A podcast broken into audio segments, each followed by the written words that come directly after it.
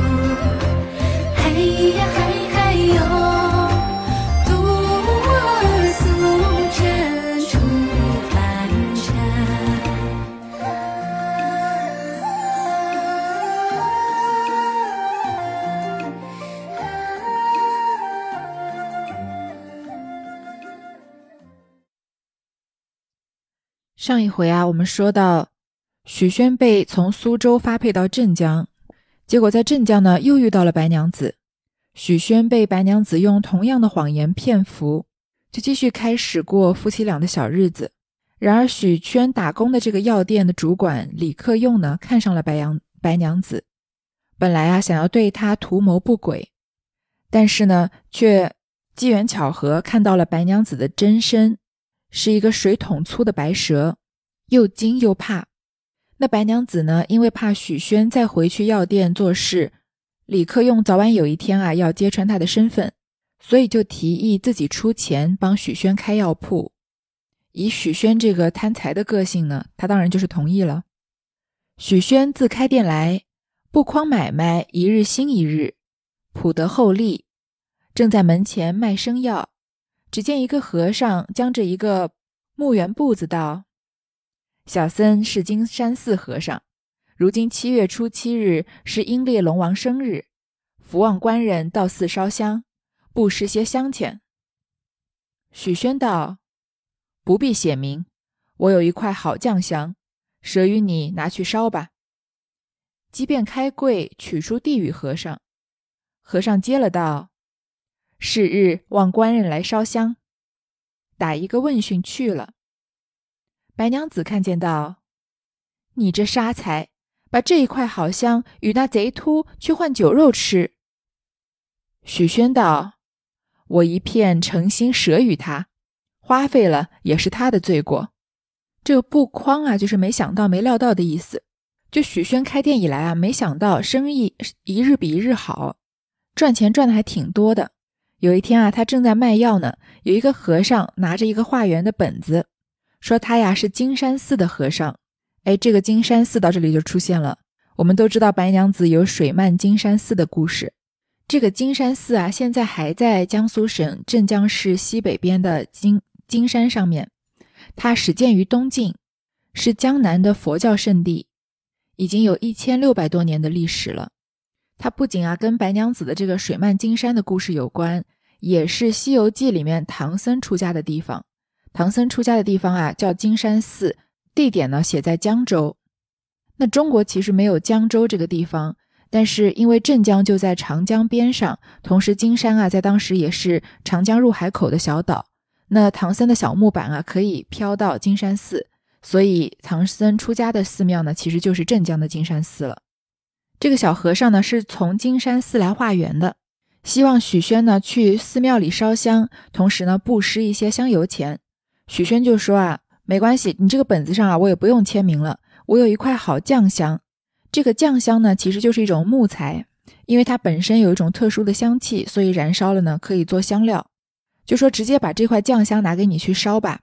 和尚接了酱香呢，就说还是希望官人有空啊来我们庙里烧香，打一个问讯去了。这个问讯啊，在我们现在意思是询问或者打听的意思意思，但是在僧人或尼姑啊跟人应酬的时候何时的这个招呼啊，也叫做打问讯。白娘子看到许宣把一块上好的酱香就给这个小和尚啊，就说：“你这杀财，这个杀财呢，就是该死的，天杀的。但是这不是一个真正骂人的话，而是一种就是爱称，有点扬称之词的意味，就相当于是小情侣谈恋爱的时候，女方叫男方为猪头这样子，听起来好像是好像是骂人，其实是撒娇的意思。就是这么一块好香啊，你就给那个贼秃子换酒吃。他说他是和尚。”是来化缘的，你就相信啊？现在骗子很多，白娘子可能跟我一样，受过僧人道士的骗。其实他拿这个钱啊，也是去换酒肉吃的。许宣就说啊，我一片诚心舍与他的，我给他是我的诚心。他如果把它花费了，不是用在正途上的话，那是他的罪过。哎，许宣从开篇到现在，终于讲了一句比较上路子、上路子的话。这句话其实是很有道理的。就好像我们路上看到要饭的乞丐，当然现在不太多见了。我小的时候，路上的乞丐还是很多的。有些呢，就是一看就是明显是骗子；有一些啊，是很可怜的小孩子，不知道经历了什么，被训练着，就是常常在天桥上面抓着年轻的女孩子要钱。其实乞丐在大多数时，大多数时候给人的观感啊，是同情、怜悯和反感并存的。有些时候你就知道不应该给他们钱。因为他们都是骗子，但是许宣这里就有不同的理解，就是我把钱给这个和尚，是我求一个心安，那他去怎么处置我给他的钱啊？那是他的自由，他如果犯下了错误啊，那也是他的罪过。其实这也就跟我们大多数人烧香拜佛的原理是一样的。很多人并不信佛教，如果你真的信佛教，你就知道有事情要求佛，神佛也不一定会保佑你的，因为佛教比较宣扬的就是心要清净嘛。六根都要清净，那我们到现在很多人求求神问佛啊，反而是因为心里的欲望了，那就跟佛教的教义背道而驰了。但是你愿意去寺庙里面烧香，愿意往他们那个募捐的桶里面塞塞钱，那是因为你自己心里面有所求嘛？你想要的是一个自己的心安。那真正的那些寺庙里面拿这些钱去做什么？那你钱给了人家了吗？就是别人的了呀。你与佛的这一段交流啊，在你把钱投进募捐箱的时候就已经结束了。你其实已经心满意足的带着自己已经求过佛的这个心里面设定好的结果就回家去了，对吧？不觉又是七月初七日，许宣正开的店，只见街上闹热，人来人往。帮闲的讲和道：“小乙官前日布施了香，今日何不去寺内闲走一遭？”许宣道。我收拾了，略带略带，和你同去。讲和道，小人当得相伴。许宣连忙收拾了，进去对白娘子说：“我去金山寺烧香，你可照管家里则个。”白娘子道：“无事不登三宝殿，去做什么？”许宣道：“医者不曾认得金山寺，要去看一看。”二者前日布施了，要去烧香。白娘子道：“你既要去，我也挡你不得，也要依我三件事。”许宣道：“哪三件？”白娘子道：“一件不要去方丈内去，二件不要与和尚说话，三件去了就回，来得迟，我便来寻你也。”许宣道：“这个何妨，都依得。当时换了新鲜衣服鞋袜，绣了香盒，同蒋和进到江边，搭了船投金山寺来。见到龙王堂烧了香，绕寺闲走了一遍，同众人信步来到方丈门前。许宣猛醒道：‘妻子吩咐我休要进方丈方丈内去。’立住了脚。”不进去，蒋和道：“不妨事，他自在家中，回去只说不曾去便了。”说罢，走入去，看了一回，便出来。这天啊，又是七月初七。许宣开了店以后呢，看到街上特别热闹，人来人往的，在许宣的药店里面打工的这个蒋和啊，就说：“小乙官人啊，既然你前几天啊给这个和尚布施了酱香，你为什么不去金山寺里走一走呢？那个和尚也叫你去，不是吗？”许宣这个人啊，看起来好像特别的爱凑热闹。上一次在苏州也是爱去凑热闹，要去看卧佛。这次看到人多热闹，又想去寺里面烧香了。于是呢，他就去跟白娘子汇报他的行踪，说呢他要去金山寺烧香。白娘子就说啊，无事不登三宝殿。这个俗语我们常常听到。这个三宝殿呢，泛指是佛殿，它源自佛教，是指佛教中的佛法僧。佛呢是佛教信徒大众登场阐释的地方。比如大雄宝殿了，法呢是佛家珍藏经典之所，就相当于是佛家的图书馆。比如藏经楼，僧呢是指僧侣宴息，也就是睡觉的地方，称作僧寮。就说你没有事啊，不会去佛家这三三个重要的地场所。也就是啊，你既然登门拜访，一定是有事的。你没事有什么好去的呢？许宣就说啊，那我从来没见过金山寺嘛，要去看一看。而且我前几天啊布施了香，所以呢可以去还个愿，烧个香。白娘子就说呢：“你既然偏要去，我也拦不了你。你看白娘子她作为一个妖怪啊，对许宣算是非常好，还是千依百顺的。自始至终在许宣面前都是一个很温柔贤惠的形象。说呢，但是你要去的话，要答应我三件事，是哪三件事呢？第一，不要进入方丈在的那个房间，就是不要跟方丈见面嘛，不要从他面前走过去。第二呢，不要跟寺里的和尚说话。第三啊，你去去就回。”你要是来迟了呀，我就要和青青去找你。许宣呢就都答应了。这三个条件啊特别奇怪，许宣也没问为什么就答应了，可能毕毕竟吃人家的嘴软，拿人家手短嘛。于是呢就换了新的衣服鞋袜，把这个香盒放在袖子里，和蒋和啊到江边搭船去金山寺了。烧了香之后呢，就绕着寺外闲闲的走了一遍。众人呢就来到方丈门前，那许宣就突然想到了白娘子对他的叮嘱啊。说：“哎呀，我老婆叫我不要进去方找方丈，于是呢就不进去。这个蒋和呢就在旁边怂恿许宣说：‘你老婆在家里面，你你这么听她话干嘛呀？你回去就说没去不就行了吗？反正见不见得到方丈这个事情，我不说你不说，谁能知道呢？’那许宣嘛，一向是个没有原则的人，就走进去了，看了一看啊，就出来了。且说方丈当中座上坐着一个有德行的和尚。”眉清目秀，圆顶方袍，看了模样却是真僧。一见许宣走过，便叫侍者：“快叫那后生进来。”侍者看了一回，人千人万，乱滚滚的，又不认得他，回说：“不知他走哪边去了。”和尚见说持持了禅杖，自出方丈来，前后寻不见。附身出寺来看，只见众人都在那里等风浪静了落船。那风浪越大了，道去不得。正看之间，只见江心里一只船飞也似来得快。这个金山寺里的方丈啊，是一个有德行的和尚，而且他长得还眉清目秀。不知道各位有没有看过张曼玉、王祖贤那版的《青蛇》？那版《青蛇》里面的法海是赵文卓演的。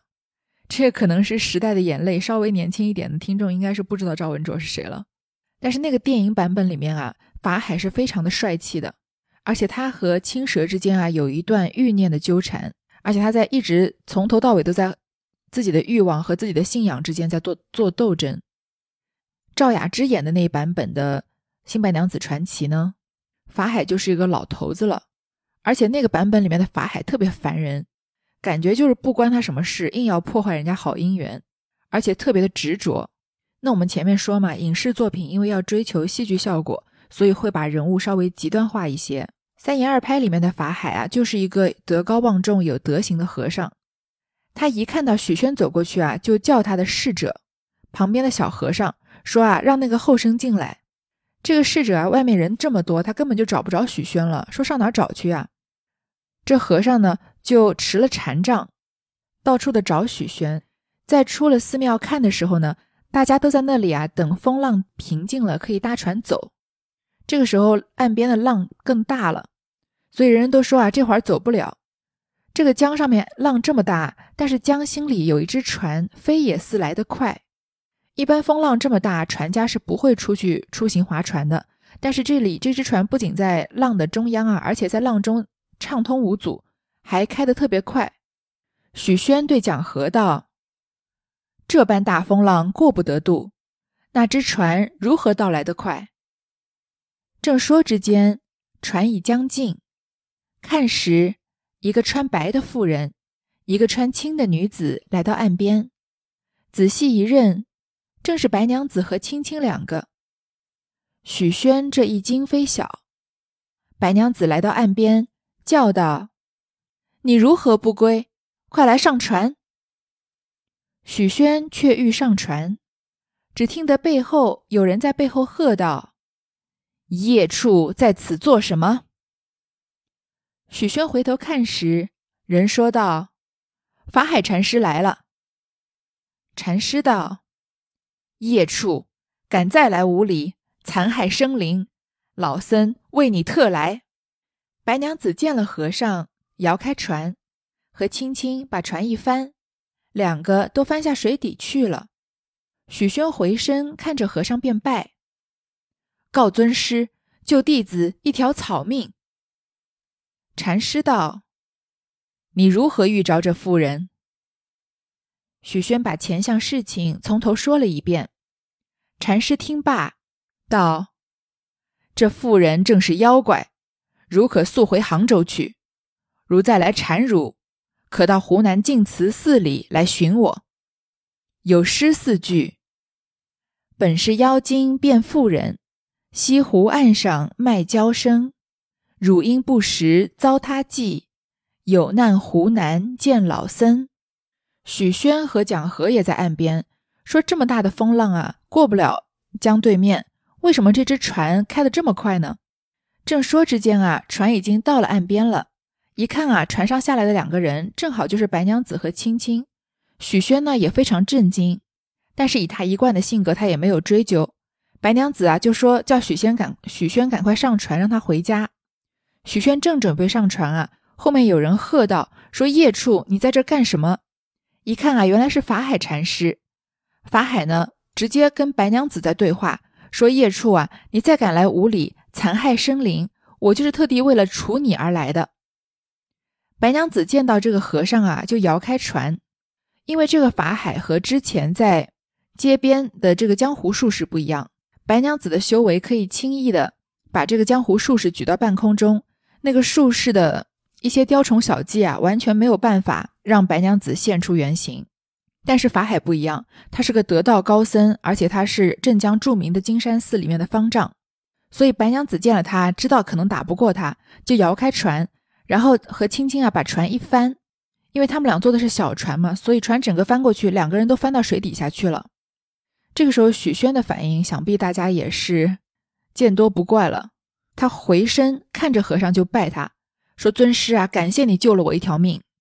他又在这个天平的两端迅速的倾斜向另外一端了。这个时候，他心里面就认定白娘子和青青一定就是妖怪。这已经是他思想第三次滑坡了。杭州一次，苏州一次，镇江一次。这个禅师就问他说：“你怎么遇到这个妇人的？”许宣呢，就原原本本把事情从头到尾告诉了法海。法海就说：“啊，这个妇人就是妖怪，你呢可以速速回杭州去。”如果这个妖怪再来纠缠你啊，你就去湖南的净慈寺里找我。这个三言二拍的故事里面有挺多的漏洞，不太需要深究。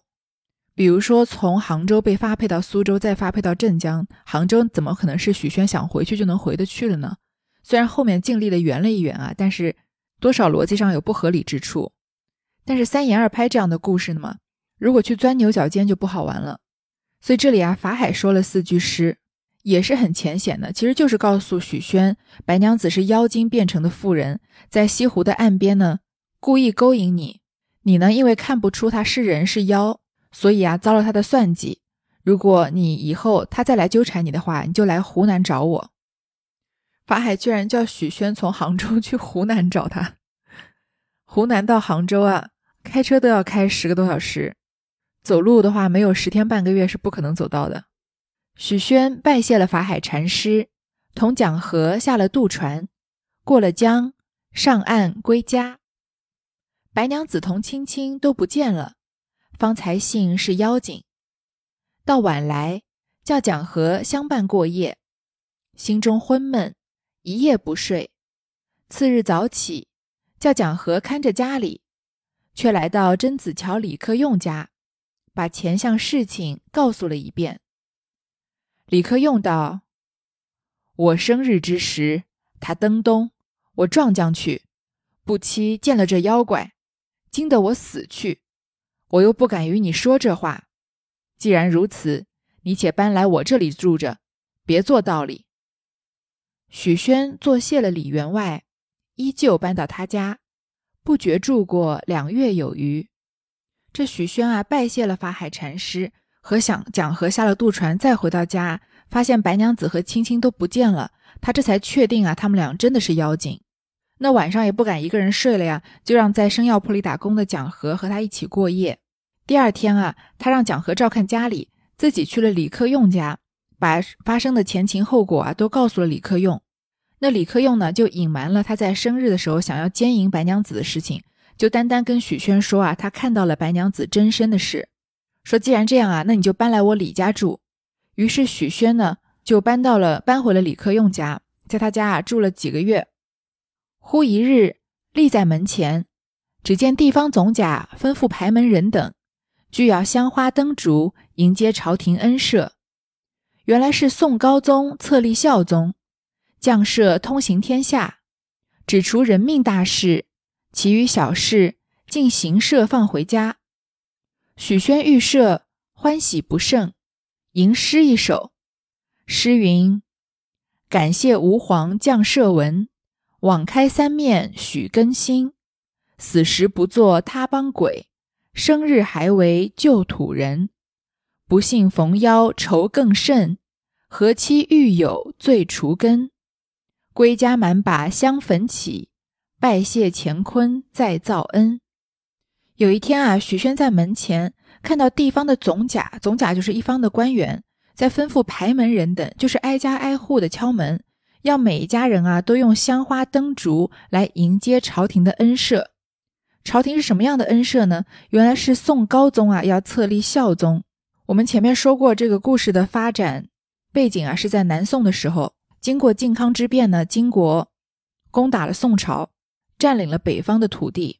那宋朝的皇室呢偏安一隅，只能在南方落脚。宋高宗呢，也就是南宋所谓的开国皇帝。但是呢，他还在世的时候，就把这个皇位啊传给了太子，也就是孝宗。皇帝在世的时候传皇位，这个行为在历史上还算是比较罕见的。而宋高宗呢，以太上皇的身份执政了大概二十年之久。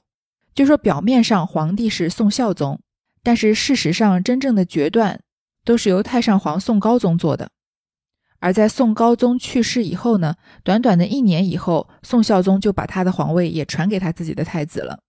这个里面具体的故事呢，各位如果对宋朝的历史比较感兴趣的话，可以自己去查一查。这个故事在这里只是一个背景，因为宋高宗要册立孝宗，所以呢，他要大赦天下，这正好就是给许宣的一个机会。除非是犯了人命案子的这些大罪犯啊，要案重犯。其他这些小事情，像许宣这种偷点东西什么的，都啊赦免他们，可以让他们回家。那许宣运气真的很好，因为遇到了天下大赦嘛，所以非常的开心，可以回杭州了。中国人都是安土重迁，对搬家和背井离乡这个事情看得比较重。那古代呢更是如此。许宣啊就吟诗一首，这首诗的主要内容其实就是颂圣。颂圣的顾名思义就是歌颂。当代的社会啊，在当时皇帝的治理下有多么的好，就相当于是说啊，我们的生活多么幸福，我们的学习多么快乐，这一切啊都是皇上治理的好啊，类似这样的内容。那许宣的这首诗就是这样，中心思想就是感谢吾皇降赦文，谢谢皇帝大赦天下，网开三面许更新，让我的人生呢又可以开启新的篇篇章了。死时不做他邦鬼，生日还为旧土人。这样我死了以后呢，也不用客死异乡。如果有一天我投胎再重新生在这个世间上呢，还能做我原来故乡里面的人，然后感慨自己的身世，不幸逢妖愁更甚，不小心被白娘子这个妖精丑缠上了。何期遇幼最除根？我什么时候想过能遇到这个幼就是宽恕的意思，可以能受到这样的宽恕，让身带重罪的我啊还能得到恩赦呢？归家满把香焚起，回到家以后啊，我一定要天天给这个皇帝烧高香，拜谢乾坤再造恩。当今的皇帝啊，简直就是我的再生父母一般。许宣吟诗已毕，央里员外、衙门上下打点使用了钱，见了大尹，给尹即引还乡，拜谢东邻西舍、李员外妈妈何家大小二位主管，俱拜别了。央帮闲的讲和，买了些土物带回杭州。许宣呢，就准备好动身回杭州了，在镇江的这个药店也不要了。来到家中，见了姐夫姐姐，拜了四拜。李牧士见了许宣，焦躁道：“你好生欺负人！我两遭写书教你投托人，你在吕员外家娶了老小，不值得寄封书来叫我知道，真嫩的无人无义。”许宣说：“我不曾娶妻小。”姐夫道：“见今两日前，有一个妇人带着一个丫鬟，倒是你的妻子，说你七月初七日去金山寺烧香，不见回来，哪里不寻到？直到如今打听的你回杭州，同丫鬟先到这里，等你两日了。叫人叫出那妇人和丫鬟，见了许宣。”许宣看见，果是白娘子青青。许宣见了，目瞪口呆，吃了一惊，不在姐夫姐姐面前说着话本，只得任他埋怨了一场。许宣啊，因为天下大赦的缘故，从镇江又回到了杭州，回到了他姐姐家，跟他姐夫姐姐拜见。他的姐夫李牧师看到许宣啊，非常的焦躁，说：“你这样也太过分了吧！”我因为你被发配的事啊，写了两次书信，托人啊在苏州和镇江两地照顾你，结果你在李员外家居然娶了妻子都不告诉我，真是不仁不义。因为在杭州，他的姐姐和姐夫并不知道许宣与白娘子成亲嘛。因为在杭州的时候，许宣正准备与白娘子结婚的时候，这个偷官银的事情就被暴露了，许宣就被发配到苏州了，所以他的姐姐和姐夫是不知道许宣成亲的。这里许宣说啊，我不曾娶妻小，就矢口否认这件事情。这姐夫就说啊，前两天啊，有一个妇人带了个丫鬟，就说啊是你的妻子，然后说你七月初七的时候在杭州呃在镇江的金山寺烧香就没有回来，到处找你都找不着，到处打听啊才知道你回了杭州了，所以他和丫鬟先来到这里就等你了，然后叫那个妇人和丫鬟出来啊见了许宣，结果就是白娘子和青青。许宣吓得呀目瞪口呆，因为这个时候的许宣啊，终于确定白娘子和青青是妖了，但是他又不想在他的姐姐和姐夫面前把话说的太明白，吓到他们，所以呢，就任李李牧士啊埋怨了他一场。李牧士叫许宣供白娘子去一间房内去安身。许宣见晚了，怕着白娘子，心中慌了，不敢向前。朝着白娘子跪在地下道：“不知你是何神何鬼，可饶我的性命。”白娘子道：“小乙哥是何道理？我和你许多时夫妻，又不曾亏负你，如何说这等没力气的话？”许宣道：“自从和你相识之后，带累我吃了两场官司。我到镇江府，你又来寻我。前日金山寺烧香。”归得迟了，你和青青又只赶来，见了禅师，便跳下江里去了。我只道你死了，不想你又先到此，望其可怜见，饶我则个。白娘子圆睁怪眼，道：“小乙官，我也只是为好，谁想到成怨本？我与你平生夫妇，同共枕同亲，许多恩爱。”如今却信别人闲言语，叫我夫妻不睦。我如今实对你说：若听我言语，喜喜欢欢，万事皆休；若生外心，叫你满城皆为血水，人人手攀红浪，脚踏魂波，皆死于非命。惊得许宣战战兢兢，半晌无言可答，不敢走近前去，轻轻劝道：“官人，娘子爱你杭州人生的好，又喜你恩深恩情深重，听我说，与娘子和睦了，休要疑虑。”许宣吃两个馋不过，叫道：“却是苦爷！”只见姐姐在天井里乘凉，听得叫苦，连忙来到房前，直到他两个厮闹，拖了许宣出来，白娘子关上房门自睡。这李牧氏嘛，因为虽然责怪许宣，但是看到白娘子是真的是他的妻子，所以就让他和许宣啊妻去一间房内安身。这个时候天晚了，许宣一个人面对两个妖怪，他又是个很怕事的人嘛，心里面很慌，就不敢向前，朝着白娘子就跪下来说：“我不知道你是神还是鬼，求求你饶我一命吧。”白娘子这个时候呢，就有一点要露出她的本来面目了，说：“小乙哥，你说这话是什么道理呢？我们俩做了这么多年的夫妻，我也待你不薄啊，你为什么这个时候在我面前说这句话？”许宣就说：“啊，你呢，连累我吃了两场官司。”这次我到镇江啊，你又跟我巧遇来找我。你在金山寺前面啊，看到了禅师法海，就跳下江里去了。我以为你们都死了，结果你又到这儿，你怎么这么阴魂不散啊？我就求求你，可怜可怜我，饶了我吧。就相当于我们现在说，你到底喜欢我哪一点？我改还不行吗？别缠着我了。白娘子啊，这个时候就彻底现出了她妖怪的本心，圆睁怪眼，跟许宣说啊。小乙官啊，我都做做这些都是为了你好，想不到却成了你抱怨我的事情。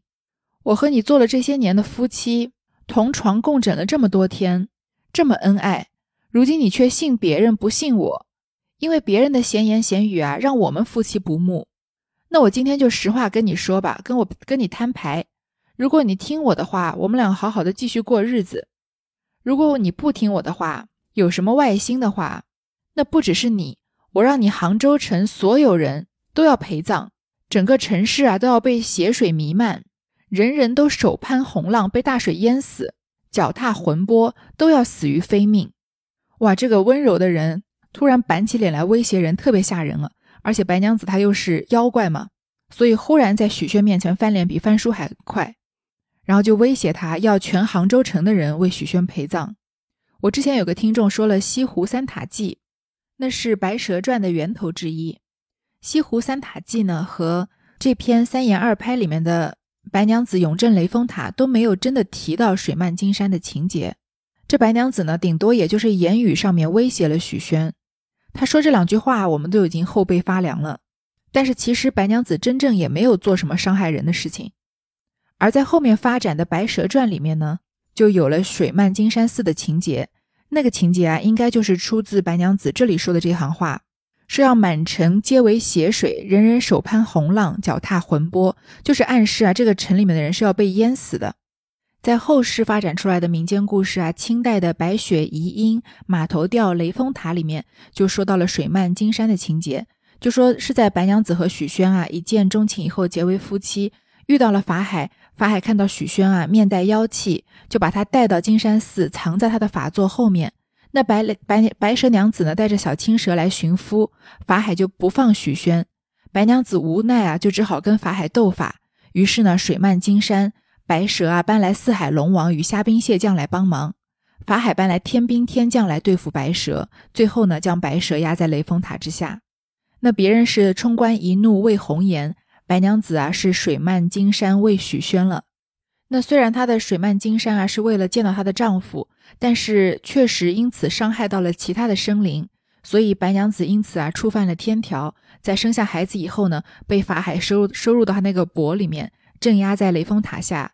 后来呢，白素贞的儿子长大中了状元，到塔前祭母，才将他的母亲救出，全家团聚。这一段的故事呢，都不收录在这个三言二拍的这个故事里了。白娘子啊，这么一番威胁许宣，许宣本来胆子都小，就给白娘子都跪下了，是吧？白娘子又说全杭州的城的人为他陪葬，他吓得呀全身发抖，没有话好说，也不敢往前走。青青就在旁边啊，好生的劝许宣说：“官人，娘子爱的是你杭州人生的好，又喜你恩情深重。”不知道为什么，我特别特别喜欢这两句话。感觉他其实是不是就是这个故事的主旨啊？白娘子爱许宣是爱什么呀？爱他杭州人生的好。首先爱他人，我前面说过了，白娘子对许宣这个无缘无故的爱啊，还有一个妖精对人的眷恋。因为白娘子是什么样的人呢？她是要修炼千年才能修成一个人形，但是她到人世间啊，街上走的到处都是人，可以和一个真正的人谈恋爱。对于妖怪来说啊，几乎是可望不可及的一个美梦了。而这个人呢，还不是一般人，是许宣啊，是个大帅哥。不得不说啊，遇到长得帅的男人和长得漂亮的女人，大多数异性啊都会忍不住心动。我们大多数人啊，对于长相优越的人，天生就带了一种好感。而且白娘子刚刚化成人形，对这个世间的一切都特别的好奇。杭州的山水又这么秀美，这么养人，还是当时皇都所在的地方，所以呢，特特别热闹，熙熙攘攘的。小青这句话听起来好像很普通，说娘子爱你是杭州人生的好，但是其实白娘子爱人间，爱杭州这个江南水乡，爱生的好的许宣。这一切啊，好像都是水到渠成的事情，而且又喜你啊，恩情深重。恩情深重这个东西，这个特点啊，是妖怪没有的。妖怪哪懂什么恩情呢？所以白娘子偷东西、偷钱，一次又一次骗许宣。但是你看许宣的表现，小和尚来问他要化缘，他就把一块上好的酱香给他了，说我给不给他是我的事情，他怎么花是他的罪孽了。这就是人性，一种妖怪没有的东西。所以白娘子爱许宣啊，几乎是她对这个人世间所有美好东西的向往。所以青青的这句劝啊，听起来普普通通，仔细琢磨起来啊，特别的回味无穷。就说啊，你就听我的话，你和娘子啊，就和和睦睦的过下半辈子，不要再想这么多了。许宣呢，他知道这两个妖怪不好对付，心里叫道啊，真是苦了我了。这时候他的姐姐正好在外面乘凉，听到许宣叫苦。以为呢只是夫妻两个人正常的吵架，就把许宣拖出来。白娘子呢就关关上房门，自己先睡了。这是白娘子和许宣的第三次重逢。那这个故事呢，我们今天先说到这儿。